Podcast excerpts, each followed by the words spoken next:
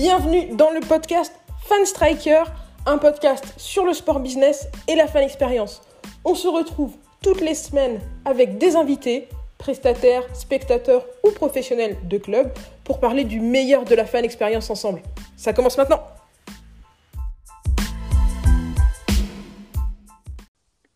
Bonjour à tous et bienvenue dans ce nouvel épisode du podcast Fan Striker où on va parler du SoFi Stadium, l'un des stades les plus innovants du monde à l'heure actuelle. Il va bientôt ouvrir ses portes à Los Angeles et aujourd'hui, on va rentrer dans les coulisses de la construction et des jours de match au SoFi Stadium avec Mathias Dich. Comment ça va Mathias? Ça va très bien, j'ai hâte également de pouvoir euh, analyser ce stade que je trouve vraiment passionnant. Donc euh, oui, comme j'ai dit, c'est un grand plaisir d'être là avec toi aujourd'hui un stade super impressionnant euh, que l'on va vous décrire en suivant les, étapes euh, suivantes. Donc, on va commencer par parler du projet de construction, comment est né euh, le projet de ce SoFi Stadium à Los Angeles et comment est-ce qu'il a été designé. Ensuite, on va parler avec vous de l'expérience fan lors de la saison régulière de NFL au SoFi Stadium. Et enfin, on va terminer ce podcast en parlant de l'expérience en NFL en dehors de la saison régulière, mais aussi ce qui pourrait se passer lors des JO, lors du Super Bowl, et puis tout autour du stade, parce qu'en fait c'est un stade qui est à l'intérieur d'un grand complexe. Donc pour commencer, on va revenir sur euh, la construction de ce stade, le projet de construction de ce stade. Euh, Mathias, pourquoi construire un nouveau stade à Los Angeles? Bah, c'est sûr que cette question a, a mérité d'être posée. Il y a le retour donc de deux équipes de NFL qui vont jouer dans ce nouveau stade, dans ce SoFi Stadium.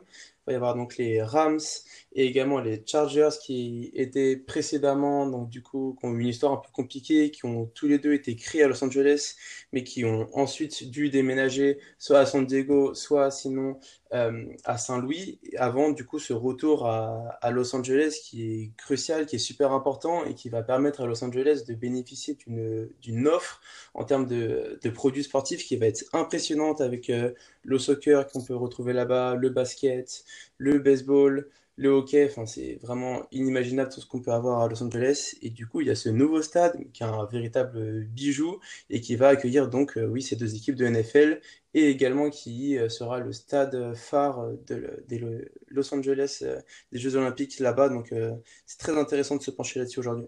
Donc, à Los Angeles, jusqu'en 2016, on avait deux équipes de MLB.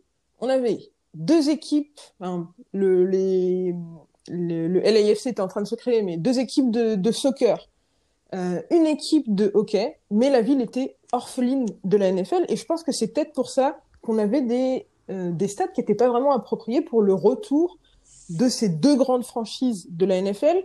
Euh, ces, trois dernières années, les Chargers ont joué au Dignity Health Sports Center, qui, pouvait, qui ne pouvait accueillir que 27 000 spectateurs. C'est très petit, ça, ça ressemble en fait à, à une enceinte de soccer. Et les Rams jouaient dans le LA Coliseum, euh, euh, donc une voilà une, belle enceinte qui peut accueillir quand même 77 500 spectateurs, mais qui n'est pas forcément euh, au top de la technologie et, la, et qui n'est pas l'enceinte la plus adaptée à la consommation du sport actuellement. Euh, moi, je me rappelle que quand on, on j'étais à Los Angeles, on était parti voir un match au Coliseum. Euh, pour y aller, ça va, mais pour ressortir du parking, il y en a vraiment pour des heures. Donc, quand on parle de, de matchs du NFL où il y a ces fameuses tailgate parties, où il y a euh, voilà pleine pleine attendance dans un stade de 77 500 personnes, c'était pas forcément approprié. Là, avec le SoFi Stadium, on va être sur quelque chose de tout nouveau. Est-ce que tu peux nous dire euh, à quoi va ressembler le l'intérieur du stade? Combien de, de spectateurs est-ce qu'on va pouvoir accueillir dans ce stade? Euh, comment est-ce que le design du stade a été pensé? Est-ce que tu peux nous donner quelques informations là-dessus? Le design du stade, euh, déjà, il est, également euh, très intéressant à étudier, puisque le stade, il a été construit de manière à éviter tous les risques sismiques, parce que à Los Angeles, il y a pas mal de, risques à ce sujet-là, de, tremblements de terre, et euh, le stade est construit vraiment dans une zone qui est relativement dangereuse, on va dire, à, à ce niveau-là, et du coup, le stade, il est enterré il est à deux tiers dans le, sous le sol, ce qui permet du coup d'être beaucoup plus stable sur, sur ses appuis, si je puis dire, et également d'être construit vraiment. J'avais regardé une vidéo à ce sujet, à ce sujet-là. Je suis pas expert, mais donc je vais pouvoir ressortir les termes. Mais en tout cas, la structure du stade a été construite de telle manière que euh, si jamais il y a un tremblement de terre, que ça va bouger, mais sans jamais euh, casser, sans jamais euh, causer de danger aux spectateurs qui pourraient être présents dans le stade. Donc c'est le premier point qui est, qui est important de souligner. Et l'autre point aussi, c'est c'est ce, cet écran qui va être à l'intérieur du stade, il va être juste gigantesque, il va faire 110 mètres de long, 15 mètres de haut, ça va être euh, vraiment dingue à voir. Je ne sais pas si vous avez vu passer des images ou des vidéos de ça, mais c'est là que repose pour moi la principale innovation du stade, c'est de réussir à avoir cette technologie qui va être présente et faire en sorte que chaque spectateur, où qu'il soit dans le stade, va pouvoir euh, avoir un œil sur cet écran qui va être en HD, qui va être euh, vraiment, qui va apporter quelque chose en plus pour l'expérience fan euh, des spectateurs qui vont être présents, un peu comme on peut voir à Atlanta avec euh, le Mercedes-Benz Stadium, qui a également ce ring euh, circulaire. Je trouve que celui de Los Angeles est encore plus impressionnant. Donc oui, ça va, être, ça va être beau de voir ça. Et en termes après de, de capacité, on est à 70 000 pour les matchs de football et ça monte jusqu'à 100 000 pour les concerts et autres événements, voire même pour les Jeux Olympiques. Donc c'est clair que on est sur du gros stade qui va avoir une grosse capacité qui va pouvoir engendrer des, revenus qui vont s'avérer, j'imagine, très importants et pouvoir satisfaire le plus grand nombre d'amateurs de, sport à Los Angeles. Ce stade-là, il a une petite particularité. On sait qu'il y a deux stades tout neufs en NFL, la Legion Stadium et le SoFi Stadium. Est-ce que tu peux nous raconter la petite anecdote qui, a, euh, qui lie ces deux, ces deux stades? C'est vrai qu'il y a une petite anecdote euh, qu'on peut raconter, c'est-à-dire que le design euh, qu'on connaît aujourd'hui pour la Legend Stadium donc à Las Vegas et en fait, celui qui était prévu pour le SoFi Stadium à Los Angeles avant qu'il y ait de naming, ça doit être le Los Angeles Stadium. Ce design-là, il a été repris par la ligue en accord donc avec euh, cette nouvelle franchise créée à, Las Vegas qui reprend les, les, Raiders. Et en fait, ce design qui a été pris, c'est vraiment intéressant de voir la différence euh, d'image. C'est vraiment le même, juste il a été changé de ville et ça permet d'économiser deux années de travail à ce sujet-là et de construire euh, derrière le Legend Stadium en trois ans au lieu de cinq, ce qui fait que ce stade-là va déjà être prêt euh, cet été. Donc oui, c'est quand même assez impressionnant. On est sur un stade qui a coûté 4,8 milliards de dollars, qui a requis 12 000 personnes euh, lors de sa construction. Quel, euh, à quoi ça va ressembler un, jour, de, un jour de match quand euh, on va recevoir de la NFL, mais aussi quand on va recevoir peut-être le Super Bowl en 2022, les JO À quoi est-ce que ça va ressembler? Est-ce qu'il y a des particularités dans ce stade qui le rendent plus confortable, plus agréable, plus plus innovant et plus plus attrayant que les autres stades qui étaient déjà présents euh, à Los Angeles pour accueillir la NFL ou les autres stades de NFL euh, aux États-Unis. Je pense déjà que le principal avantage, c'est le fait euh, d'être un nouveau stade, bien évidemment, parce que ça va entraîner une localisation qui va pouvoir être plus intéressante, parce qu'aujourd'hui, on connaît les enjeux qui sont, d'ailleurs, ce sujet-là, avoir un grand parking, notamment en football, organiser les tailgates parties. Donc, le fait qu'il soit un petit peu excentré va permettre d'organiser tout ça dans un stade tout neuf et bien pensé, plus adapté pour euh, peut-être les véhicules qu'on connaît aujourd'hui qui sont plus imposants qu'avant et, et, ce genre de choses. Donc euh, évidemment, il va être plus technologique et plus innovant que ce qu'on a pu connaître par le passé.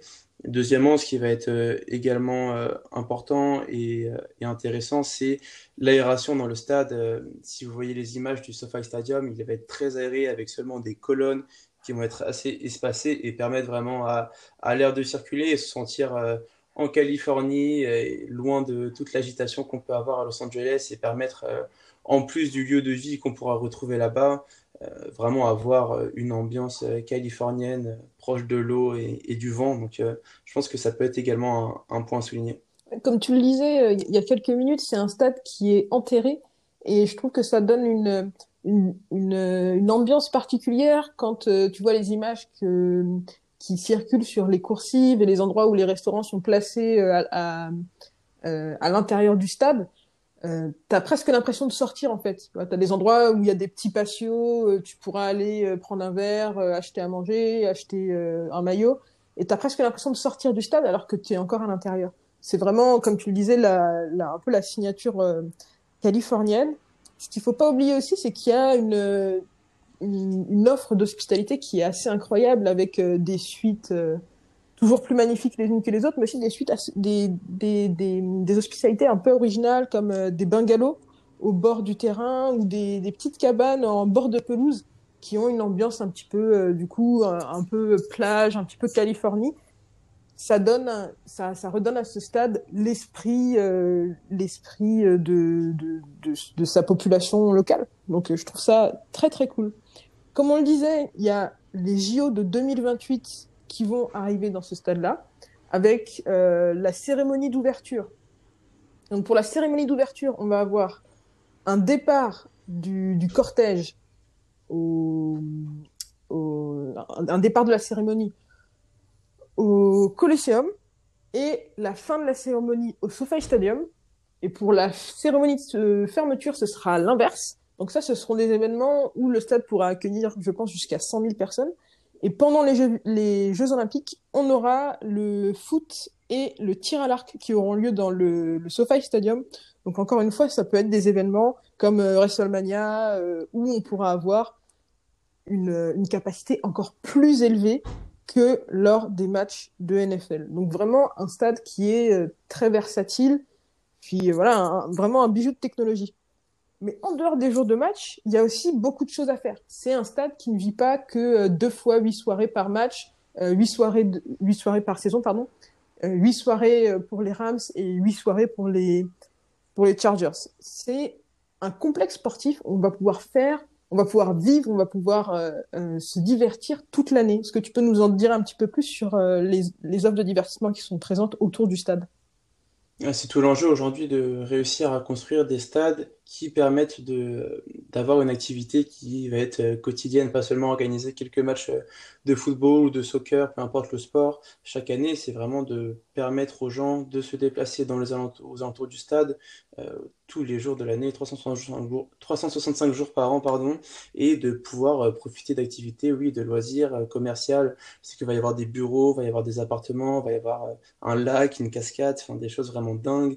On pourra retrouver un cinéma, un casino ça permet vraiment de, de, vivre, oui, tous les jours euh, autour du stade et de permettre de créer une ambiance, de créer euh, vraiment une atmosphère et un lieu de vie complet autour du SoFi Stadium intégré au complexe, un peu comme euh, le projet de l'Olympique lyonnais avec le développement d'une nouvelle arena et d'un complexe, d'un centre de loisirs autour du Groupama Stadium qui existe déjà aujourd'hui à Lyon.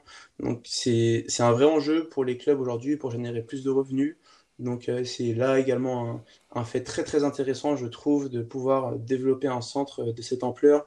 Il va faire quand même 80 000, carrés, 80 000 mètres carrés, c'est pas rien, mais ça va permettre, oui, de, d'avoir une expérience unique lorsqu'on va s'y rendre et pas seulement les jours de match. C'est un peu une île de fraîcheur au milieu d'Inglewood. C'est ça. En tout cas, Mathias, je te remercie de nous avoir rejoints pour ce podcast sur le SoFi Stadium. On se rappelle que le premier événement qui aura lieu au SoFi Stadium. Ce sera le 13 septembre lors d'un match où les Rams accueilleront les Cowboys de Dallas. Un petit pronostic Tu sais, moi je suis plutôt euh, expert des stades américains plutôt qu'expert des, euh, des, clubs, euh, surtout en, en, NFL.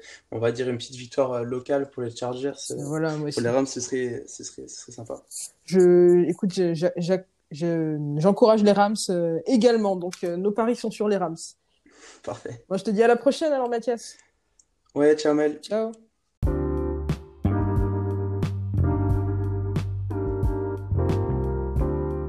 Merci à vous de nous avoir rejoints pour ce podcast. Comme d'habitude, si vous voulez aller plus loin sur les sujets dont on a parlé, je vous ai mis plein de liens dans la description. N'hésitez pas à réagir à l'épisode d'aujourd'hui en nous laissant des messages sur l'application Encore. Ça s'écrit A-N-C-H-O-R. Vous pouvez laisser des petits messages audio qu'on pourra intégrer dans les épisodes suivants. Vous pouvez aussi venir discuter avec nous sur les réseaux sociaux de Fanstriker, que ce soit sur LinkedIn, sur YouTube, sur Twitter, sur Facebook ou sur Instagram. On est présent à fanstriker. Bien sûr, vous pouvez aussi visiter notre site internet fanstriker.com.